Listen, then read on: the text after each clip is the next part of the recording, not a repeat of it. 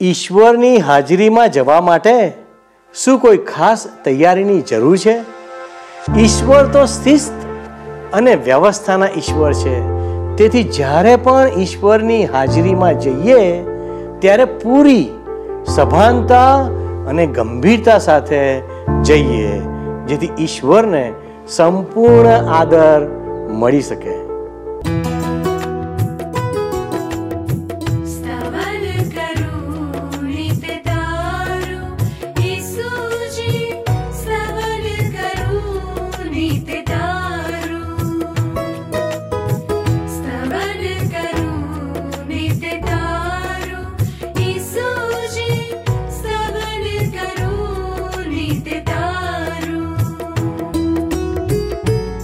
आज सवर साधु सुनि महिमा करु प्रभु तारो। महिमा करु प्रभु तारो। स्तवन करु नित तारो।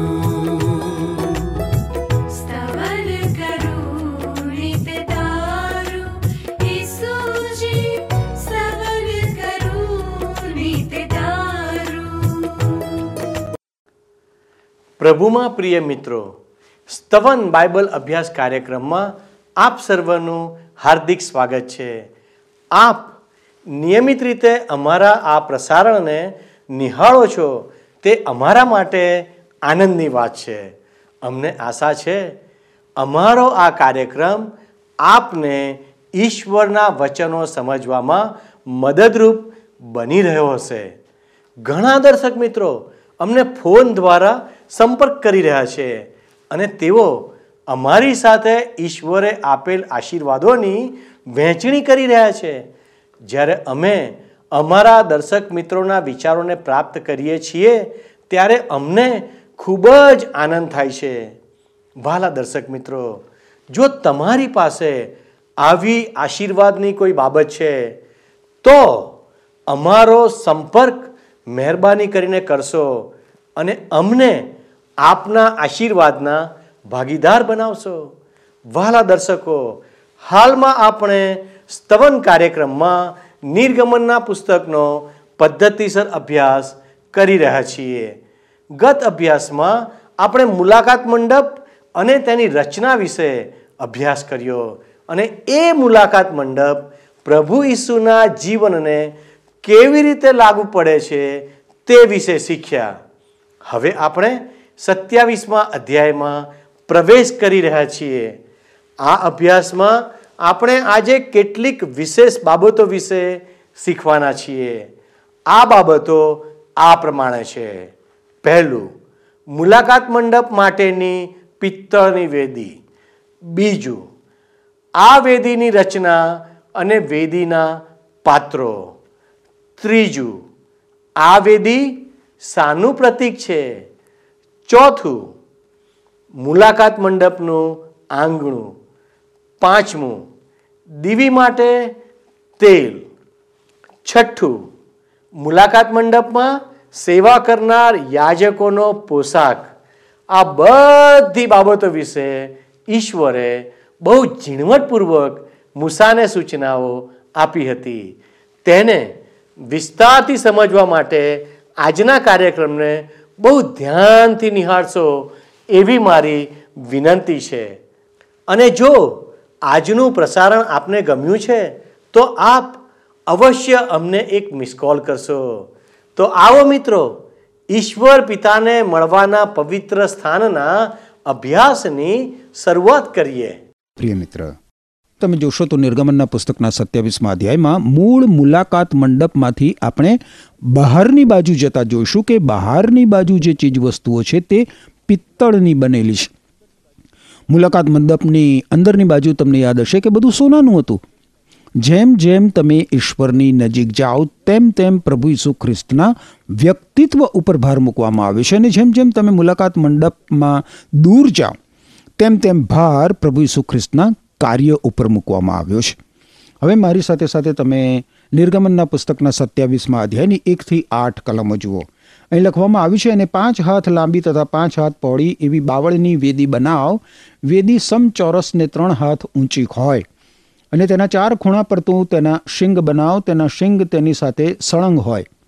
અને તું તેને પિત્તળથી મઢ અને તેના ભસ્મ પાત્રો તથા પાવડીઓ તથા તપેલા તથા ત્રિશૂળો તથા સગડીઓ તું બનાવ, તેના સગળા પાત્રો તું પિત્તળના બનાવ.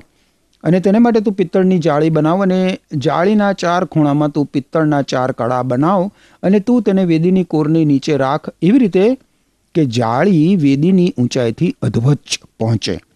અને વેદીને માટે દાંડા એટલે બાવળના દાંડા બનાવીને તું તેમને પિત્તળથી મઢ અને તેના દાંડા કડામાં ઘલાઈને વેદીને ઊંચકતા દાંડા વેદીની બંને બાજુએ રહે. તું તેને પાટિયાના ખોખા જેવી બનાવજે. જેમ પર્વત પર તને દેખાડવામાં આવ્યું, તેમ તેઓ તેને બનાવે. ઈશ્વર મૂસાની સાથે વાત કરતા આ સૂચનાઓ આપે છે. હવે મુલાકાત મંડપના બાહ્ય ભાગમાં જે ચીજ વસ્તુઓ છે, એ પિત્તળની છે. અને એ પાપ ઉપરના ઈશ્વરના ન્યાય ચુકાદાનું નિરૂપણ કરે છે મિત્ર. પવિત્ર સ્થાનમાં પ્રવેશ કરતા અગાઉ મુલાકાત મંડપના બહારના ભાગમાં પાપનો પ્રશ્ન હલ થવો જ જોઈએ. પવિત્ર સ્થાનમાંની ચીજ વસ્તુઓ સોનાની હતી જે ઈશ્વર સાથેના તાદાત્મ્ય અને ઈશ્વરની આરાધના ભક્તિનું નિરૂપણ કરે છે. પવિત્ર સ્થાનમાં પાપ પ્રવેશી શકે નહીં મિત્ર? પાપનો પ્રશ્ન મુલાકાત મંડપના બહારના ભાગમાં હલ થાય છે જ. હવે મનુષ્ય બહારની બાજુ ઊભો છે. એ ઈશ્વર સમીપ કેવી રીતે જઈ શકવાનો છે? પ્રથમ બાબત એ છે કે એના વતી એના માટે મૃત્યુ પામનાર કોઈ અવેજી હોવું જોઈએ. મનુષ્ય ઈશ્વરને મળવાનું ટાળી શકે. એની ઈચ્છા હોય તો? પણ જો એ ઈશ્વરને મળવા માગતો હોય અને મૃત્યુ પામવા માગતો ના હોય, તો એની પાસે એક અવેજી હોવું જોઈએ. એના માટે ત્યાં પિત્તળની વેદી પર મૃત્યુ પામનાર કોઈક હોવું જોઈએ. ક્યારેક આ વેદીને પ્રભુ ઈસુ ખ્રિસ્તની મેજ તરીકે પણ ઓળખાવવામાં આવે છે મિત્ર. અને એને દહનાર્પણની વેદી કહેવામાં આવે છે. આ વેદી પર ઈશ્વર પાપી મનુષ્યના પાપનો પ્રશ્ન હલ કરે છે. આ વેદી એ તો પ્રભુ ઈસુ ખ્રિસ્તના ક્રુસ તરફ અંગુલી નિર્દેશ કરે છે અને જણાવે છે કે મનુષ્ય વતી મૃત્યુ પામનાર મનુષ્યના પાપનો દંડ ભરપાઈ કરનાર ઈસુ ખ્રિસ્ત છે. બાઇબલમાં એફએસી લોકોને લખેલો પત્ર છે. એના પાંચમા અધ્યાયની બીજી કલમમાં કહેવામાં આવ્યું છે કે પ્રભુ ઈસુ ખ્રિસ્તે આપણા પર પ્રેમ કરીને પોતાનું જીવન ઈશ્વરને પ્રસન્ન કરે તેવા એક સુવાસિત અર્પણ અને બલિદાન તરીકે આપણા માટે આપી દીધું. ઈસુ ખ્રિસ્ત આપણા માટેના દહન અર્પણ છે મિત્ર. વેદી મનુષ્યના હાથે બનાવવામાં આવી હતી, પરંતુ એ સ્વર્ગીય નમૂના પ્રમાણે બનાવવામાં આવી હતી. પ્રભુ ઈસુ ખ્રિસ્તનો ક્રુસ બલિદાન માટે ઈશ્વરની પસંદ કરેલી વેદી હતો. રોમન લોકોને લખેલા પત્રના ત્રીજા અધ્યાયની પચીસમી કલમમાં ઈશ્વરનું વચન કહે છે કે ઈશ્વરે ઈસુ ખ્રિસ્તને બલિદાન થવા અર્પ્યા ઈસુ ખ્રિસ્તના ક્રુસ ઉપરના મરણની મારફતે ઈશ્વરનો મનુષ્યના પાપની વિરુદ્ધનો કોપ દૂર થાય છે અને એમ ઈસુ ખ્રિસ્ત ઉપર વિશ્વાસ કરનાર માણસના પાપ ઈશ્વર માફ કરે છે. આમાં માણસને પોતાની સાથે સીધા સંબંધમાં લાવવાનો ઈશ્વરનો હેતુ પ્રગટ થાય છે. ઈશ્વરે એમના પૂર્વ જ્ઞાન અને સંકલ્પ દ્વારા ઈસુ ખ્રિસ્તને ક્રુસ ઉપર બલિદાન થવા માટે અર્પી દીધા. એફએસી લોકોને લખેલા પત્રના પહેલા અધ્યાયની સાતથી નવ કલમોમાં લખવામાં આવ્યું છે કે ઈસુ ખ્રિસ્તના મરણ દ્વારા આપણને મુક્ત કરવામાં આવે છે આપણા દુષ્કર્મોના બંધનોમાંથી અને આપણા પાપોની શિક્ષામાંથી. એટલે કે આપણા પાપ માફ કરવામાં આવ્યા છે. ઈશ્વરે આપણને આપેલી અપાર કૃપા કેવી મહાન છે? ઈશ્વરે તેમના સર્વજ્ઞાન અને આંતરિક દ્રષ્ટિ પ્રમાણે જે કંઈ નક્કી કર્યું હતું તે પ્રમાણે કર્યું અને પોતાની રહસ્યમય યોજના જે તેમણે ઈસુ ખ્રિસ્ત દ્વારા પૂરી કરવાનું નક્કી કરી રાખ્યું હતું તે આપણને જાહેર કરી છે. અને એટલે મિત્ર, ઈસુ ખ્રિસ્ત એક મહામાનવ કરતા, એક શહીદ કરતા, એક ધર્મ સ્થાપક કરતા, એક ઉત્તમ ગુરુ કરતા અધિક છે. ઈસુ ખ્રિસ્ત દુનિયાના પાયા નંખાયા ત્યારથી વધ કરવામાં આવેલા હલવાન હતા. હવે પિત્તળની વેદી સિવાય ત્યારે ઈશ્વર પાસે જવાનો બીજો કોઈ જ માર્ગ નહોતો. ત્યાં અવેજી તરીકે એક હલવાનનો વધ થવો આવશ્યક અને અનિવાર્ય હતો. ઈશ્વરના હલવાન તરીકે ઈસુ ખ્રિસ્તને ઓળખાવતા બાપ્તિસ્મા કરનાર યોહાને કહ્યું હતું કે, જુઓ, ઈશ્વરનું હલવાન એ દુનિયાના પાપ દૂર કરે છે. બાપ્તિસ્મા કરનાર યોહાને પ્રભુ ઈસુ ખ્રિસ્તને પિત્તળની વેદી પરના અવેજી તરીકે ઓળખાવ્યા હતા, જ્યારે અંતિમ ત્રણ કલાક દરમિયાન પૃથ્વી ઉપર ઘોર અંધકાર છવાઈ ગયો અને પ્રભુ ઈસુ ખ્રિસ્તે આપણા પાપનો દંડ ભરપાઈ કર્યો, ત્યારે એમનો ક્રૂસ એ જ બની ગયો. મનુષ્ય પિત્તળની વેદી પાસે ના આવે ત્યાં સુધી તે આરાધના, ભક્તિ, પ્રાર્થના કે ઈશ્વરની સેવા કરી શકતો જ નથી. દરેક યાજકે, દરેક લેવીએ વેદી પાસે આવવું પડતું. મિત્ર કૃષ્ણનો માર્ગ એ તો સ્વર્ગનો માર્ગ છે. જો પ્રભુ ઈસુ ખ્રિસ્ત પિત્તળની વેદી ઉપરથી પસાર થયા ના હોત તો આપણે ઈશ્વર સમીપ ક્યારેય જઈ શક્યા ના હોત. ક્યારેય ઈશ્વર સમીપ આપણે જઈ શકીએ નહીં. ઈસુ ખ્રિસ્ત આપણા માટે મૃત્યુ પામનાર. હલવાન માત્ર નહોતા. માત્ર મૃત્યુ પામનાર હલવાન નહોતા, પરંતુ મૃત્યુમાંથી સજીવન થયેલા હલવાન પણ છે. બાઇબલમાં જે છેલ્લું પુસ્તક છે, સંદર્શનનું પુસ્તક એટલે કે પ્રકટીકરણનું પુસ્તક, એના પાંચમા અધ્યાયની છઠ્ઠી કલમનો પૂર્વાર્ધ કહે છે કે વડીલોની વચ્ચે રાજાસન સમક્ષ એક હલવાનને મેં ઊભેલું જોયું. એ હલવાન જાણે કે બલિદાન કરેલું હોય. એવું જણાતું હતું. હવે મિત્ર, પિત્તળની વેદી મુલાકાત મંડપના પ્રવેશ દ્વાર આગળ હતી એ જ પ્રમાણે પ્રભુ ઈસુ ખ્રિસ્તનો ક્રુસ સ્વર્ગની આગળ ઊભો છે. એને આ પૃથ્વી ઉપર ઊભો કરવામાં આવ્યો હતો, પણ ક્રુસ વગર સ્વર્ગમાં પ્રવેશ મળતો જ નથી. હવે વેદીને મળવામાં આવેલ પિત્તળ એ તો ઈશ્વરના ન્યાય ચુકાદાનું સૂચન કરે છે. પિત્તળથી મળવામાં આવેલ બાવળનું જે લાકડું હતું, બાવળનું લાકડું, એ તો બલિદાન માટેના પ્રભુ ઈસુ ખ્રિસ્તના સામર્થ્યનું સૂચન કરે છે. તમે વિચાર કરો ઈસુ ખ્રિસ્તના ક્રૂસનું આ કેટલું અદ્ભુત ચિત્ર છે.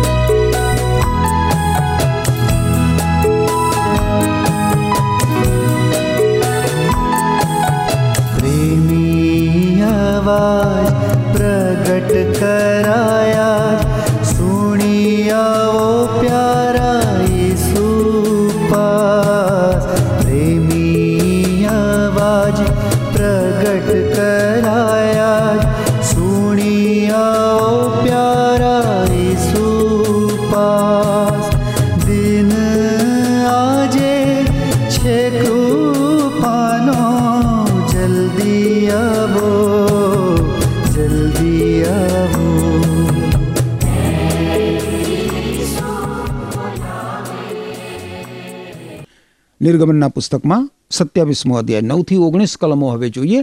અને તું મંડપનું આંગણું બનાવ. એક બાજુએ એટલે દક્ષિણ બાજુએ આંગણાને સારું સો હાથ લાંબી એવી ઝીણા કાંતેલા શણની કનાત હોય. અને તેને વીસ થાંભલા હોય તથા તેઓની વીસ કુંભીઓ પિત્તળની હોય. થાંભલાના આંકડા તથા તેઓના સળિયા રૂપાના હોય અને તેમજ ઉત્તર બાજુને માટે સો હાથ લાંબી કનાત. ને તેના વીસ થાંભલા તથા તેની વીસ કુંભીઓ પિત્તળના હોય. થાંભલાના આંકડા તથા તેઓના સળિયા રૂપાના હોય અને પશ્ચિમ બાજુએ આંગણાની પહોળાઈને માટે પચાસ હાથની કનાત હોય, તેના થાંભલા દસ તથા તેની કુંભીઓ દસ હોય અને પૂર્વ તરફ ઉગમણી બાજુએ આંગણાની પહોળાઈ પચાસ હાથ હોય. એક બાજુની કનાત પંદર હાથની હોય, તેના થાંભલા ત્રણ ને તેની કુંભીઓ ત્રણ હોય. વળી બીજી બાજુને માટે કનાત પંદર હાથની હોય, તેના થાંભલા ત્રણ ને તેની કુંભીઓ ત્રણ હોય અને આંગણાના ઝાંપાને માટે નીલ તથા જાંબુઆ તથા કિરમજી, રંગનો તથા ઝીણા કાંતેલા શણનો બનેલો વીસ હાથ લાંબો બુટ્ટાદાર પડદો હોય, તેના થાંભલા ચાર ને તેઓની કુંભીઓ ચાર હોય. આંગણાની આસપાસના બધા થાંભલાની રૂપાના સળિયા લગાડવામાં આવે અને આંકડા રૂપાના ને તેમની કુંભીઓ પિત્તળની હોય. આંગણું સો હાથ લાંબુ ને બધેથી પચાસ હાથ પહોળું ને પાંચ હાથ ઊંચું ને ઝીણા કાંતેલા સણનું હોય ને થાંભલાની કુંભીઓ પિત્તળની હોય. મંડપના બધા કામમાં વાપરવાની સર્વ સામગ્રી પિત્તળની હોય. વળી તેની સગડી મેખો તથા આંગળાની સગડી મેખો પિત્તળની હોય. ફરી એક વખત આપણે જોઈએ છે તો પડદાનો રંગ સૂચિતાર્થ ધરાવે છે મિત્ર. નીલ રંગ આસમાની રંગ હતો. જે સૂચવે છે કે પ્રભુ ઈસુ ખ્રિસ્ત સ્વર્ગમાંથી આવ્યા હતા. કિરમજી રંગ ઈસુ ખ્રિસ્તના મનુષ્યત્વનું સૂચન કરે છે અને માનવજાત માટે તેમણે વહેવડાવેલા રક્ત તરફ આંગળી ચીધે છે. જાંબુડો રંગ નીલ અને કિરમજી રંગનું મિશ્રણ હતો આ રંગ રાજવંશ સૂચવે છે. જે દર્શાવે છે કે ઈસુ ખ્રિસ્ત રાજા છે. મુલાકાત મંડપના આંગણાના પ્રવેશદ્વાર માટે આ પડદો હતો, જેમાં થઈને લેવીઓ અને યાજકો પ્રવેશ કરતા હતા. મુલાકાત મંડપ ચારે બાજુથી શ્વેત શણના કાપડથી ઢંકાયેલો રહેતો હતો. આનાથી મુલાકાત મંડપની અંદરના લોકો અને બહારના લોકો જુદા થતા હતા. હવે આ સત્યાવીસમાં અધ્યાયની પૂર્ણાહુતિ તમે જોશો ને તો બહુ જ રસિક છે મિત્ર. એમાં દીવાને સળગતો રાખવા માટેના તેલની વાત કરવામાં આવી છે. વીસમી કલમ જુઓ. વળી બત્તીને નિરંતર સળગતી રાખવા માટે તું ઇઝરાયલ પુત્રોને દીવાને માટે જૈતુન ફળનું પીલેલું ચોખ્ખું તેલ લાવવાની આજ્ઞા કર. અગાઉ મિત્ર બતાવ્યા પ્રમાણે તેલ એ તો પવિત્ર આત્માનું સૂચન કરે છે. બાઇબલમાં જૂના કરારના વિભાગમાં ઝખારિયા સંદેશવાહકનું પુસ્તક છે. એના ચોથા અધ્યાયની છઠ્ઠી કલમમાં લખ્યું છે કે ત્યારે તેણે મને કહ્યું કે ઝરૂબાબેલને યહોવાનું વચન એ છે કે પરાક્રમથી નહીં, તેમજ બળથી નહીં, પણ મારા આત્માથી એવું સૈન્યનો દેવ યહોવા કહેશે. ઝખારિયા સંદેશવાહકે દીપ વૃક્ષનું આવું અર્થઘટન કર્યું છે. પ્રકાશ આપનાર તો પવિત્ર આત્મા છે. આ પવિત્ર આત્મા પોતાના વિશે નહીં, પણ પ્રભુ ઈસુ ખ્રિસ્ત જે વાતો કહે છે, એ આપણને બતાવે છે. બાઇબલમાં નવા કરારના વિભાગમાં યોહાન અનુસાર શુભ સંદેશ છે, એના સોળમાં અધ્યાયની તેરમી કલમ શું કહે છે? જુઓ તમે, યોહાન અનુસાર શુભ સંદેશ સોળમો અધ્યાય, તેરમી કલમમાં કહે છે કે, સત્યનો આત્મા આવશે ત્યારે તે તમને સર્વ સત્યમાં દોરી જશે. પ્રભુ ઈસુ ખ્રિસ્ત પોતાના શિષ્યોને આ પ્રમાણે કહે છે. શું કહે છે? સત્યનો આત્મા આવશે, ત્યારે તે તમને સર્વ સત્યમાં દોરી જશે. કારણ કે એ પોતા તરફથી બોલશે નહીં, પણ જે તે સાંભળે છે તે જ તે બોલશે અને આવનાર બાબતો વિશે તમને કહેશે. તે મને મહિમાવાન કરશે. કારણ કે મારે જે કહેવાનું છે તે હું તેને કહીશ અને તે તમને કહેશે. પ્રભુ ઈસુ ખ્રિસ્ત આ પ્રમાણે કહેશે મિત્ર. હવે આપણે એકવીસમી કલમ જોઈએ. નિર્ગમનનું પુસ્તક સત્યાવીસમો અધ્યાય. એકવીસમી કલમ શું કહે છે? મુલાકાત મંડપમાં સાક્ષ્યકોષ એટલે કે કરારકોષ આગળના પડદાની બહારની બાજુએ હારૂન તથા તેના દીકરાઓ સાંજથી તે સવાર સુધી યહોવા આગળ તેની વ્યવસ્થા કરે. ઇસરાયેલ પુત્રોને માટે પેઢી દર પેઢી તે સદાનો વિધિ થાય. હવે સળગતી બત્તી એ તો ઈસુ ખ્રિસ્તનું સૂચન કરે છે. પણ હવે આ બધું બદલાઈ ગયું છે મિત્ર. ઈસુ ખ્રિસ્ત સ્વર્ગમાં પાછા ગયા છે. બાઇબલમાં નવા કરારના વિભાગમાં પ્રથમ જે શુભ સંદેશ છે, માથે અનુસાર શુભ સંદેશના પાંચમા અધ્યાયની ચૌદમી કલમ કહે છે કે, હવે તમે અને હું દુનિયાનો પ્રકાશ છે. કોણ? તમે અને હું.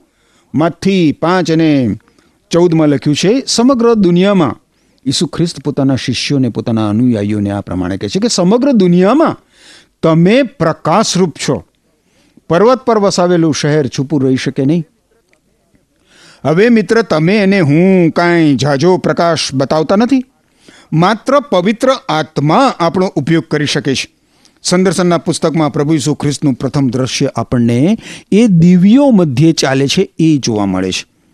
ઈસુ ખ્રિસ્ત મંડળીઓની સાક્ષીનો પ્રકાશ પૃથ્વી ઉપર સળગતો અને ઝળહળતો રાખવાનો પ્રયત્ન કરે છે. ઈસુ ખ્રિસ્ત પોતાના લોક સાથે કામ પાર પાડી રહ્યા છે.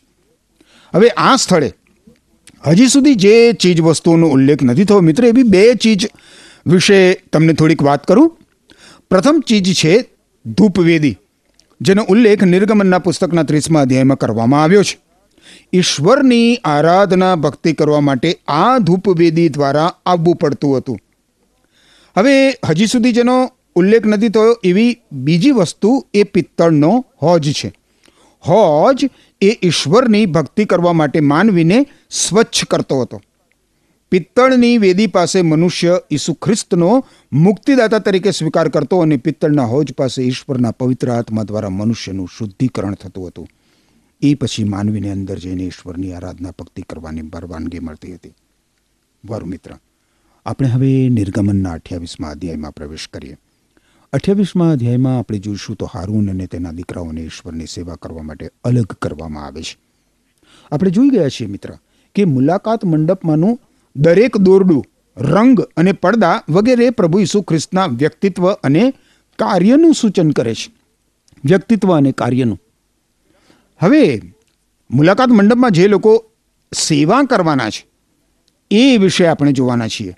લેવીય લોકોને મુલાકાત મંડપની સાર સંભાળ રાખવાની હતી અને હારૂન તથા તેના દીકરાઓએ ઈશ્વરની સેવા કરવાની હતી. હારૂન એ પ્રમુખ યાજક તરીકે સેવા કરવાનો છે.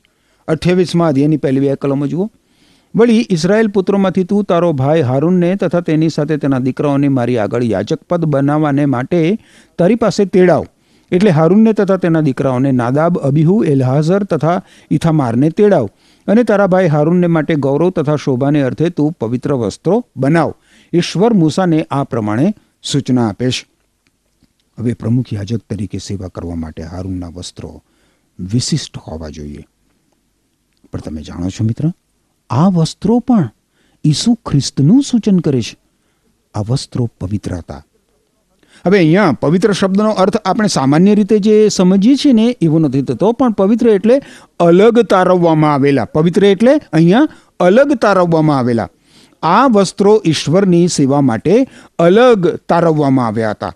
ઈશ્વર માટે અલગ તારવવામાં આવેલી કોઈ પણ વસ્તુ પવિત્ર છે. ત્રીજી કલમ શું કહે છે, જુઓ. અને જે બુદ્ધિવંતો છે, એટલે જેઓને મેં બુદ્ધિના આત્માથી ભરપૂર કર્યા છે, તે સઘળાને તું કહે કે હારૂનની પ્રતિષ્ઠા કરવા સારું, તેના વસ્ત્રો તેઓ બનાવે, એ માટે કે તે મારી આગળ યાચક પદ બજાવે. હારૂનને પ્રમુખ યાચક તરીકેના મહાન સેવા કાર્ય માટે અલગ તારવવામાં આવ્યો છે. ચોથી કલમ કહે છે. ચોથી કલમ જુઓ. શું કહે છે? અને તેઓએ જે વસ્ત્ર બનાવવાના તે આ ઉરપાત્ર તથા એફોત તથા જામો તથા ચોકડીવાળો ડગલો, પાઘડી તથા કમરબંધ આવા પવિત્ર વસ્ત્રો તેઓ તારા ભાઈ હારૂનને માટે તથા તેના દીકરાઓને માટે બનાવે. એ સારું કે તે મારી આગળ યાજક પદ બજાવે. અહીં મિત્ર, ઈશ્વરની સેવા માટે ઉપયોગમાં લેવાના છ વસ્ત્રો બતાવવામાં આવ્યા છે. આ વસ્ત્રો હારૂને પરિધાન કરવાના છે. અને ત્યારબાદ એના પછી થનાર પ્રમુખ યાજકને તે આપી દેવાના છે. વારું ફરી મળીએ ત્યારે આપણે આગળ જોઈશું. વાલા દર્શક મિત્રો, આજના અભ્યાસમાં આપણે દહનાર્પણ માટેની વેદી અને તેની રચના વિશે શીખ્યા. ઈશ્વરની હજુરમાં જનાર યાજક માટે પણ ઈશ્વરે બધી જ સૂચનાઓ આપી કે તેને કેવો પોશાક પહેરીને કેવી રીતે ઈશ્વરની વેદી પાસે જવું અને કેવી રીતે પોતાનું કાર્ય કરવું? આ બધી બાબતો જાહેર કરે છે કે આપણા ઈશ્વર એ વ્યવસ્થાના દેવ છે. આ મુલાકાત મંડપ અને વેદીમાંની દરેક વસ્તુ પ્રભુ ઈસુના વ્યક્તિત્વને પ્રગટ કરે છે. માટે જ્યારે આપણે આરાધના કરવા માટે પ્રભુ મંદિરમાં જઈએ, ત્યારે એ બાબતનું ખાસ ધ્યાન રાખવું જોઈએ કે ત્યાં ઈશ્વર પિતા, ઈશ્વર પુત્ર પ્રભુ ઈસુ ખ્રિસ્ત અને ઈશ્વર પવિત્ર આત્માની હાજરી છે. તેમના સિવાય ત્યાં બીજું કશું પણ અગત્યનું નથી. કોઈ માણસ પણ નહીં અને કોઈ હોદ્દો પણ નહીં. તે સ્થાન તો માત્ર અને માત્ર ઈશ્વરની આરાધના માટે જ હોવું જોઈએ. શું આપણે પ્રભુ મંદિરમાં જઈએ ત્યારે આ બાબતને યાદ રાખીએ છીએ? વાલા મિત્રો, આ અગત્યનો સવાલ છે. મુલાકાત મંડપના પડદા અને વેદીના બાંધકામમાં વપરાયેલ અલગ અલગ પ્રકારના રંગો અને લાકડું દરેક બાબત કંઈક પ્રગટ કરે છે અને નવીન બાબત શીખવે છે જે આપણા આત્મિક જીવન માટે ખૂબ મહત્ત્વની છે. વાલા મિત્રો, ઘણા વર્ષો પહેલાં પવિત્ર આત્માની પ્રેરણાથી લખાયેલ આ વચનો, પવિત્ર ગ્રંથ બાઇબલ આજે પણ એટલા જ જીવંત છે અને જીવનમાં ઉતારવા લાયક છે. મારી પ્રાર્થના છે કે આ વચનો પાળવા ઈશ્વર આપણ દરેકની સહાય કરો. ઈશ્વર આપને આશીષ આપો. આમેન. શું તમને આ કાર્યક્રમ ગમ્યો? અત્યારે જ અમને મિસ કોલ કરો.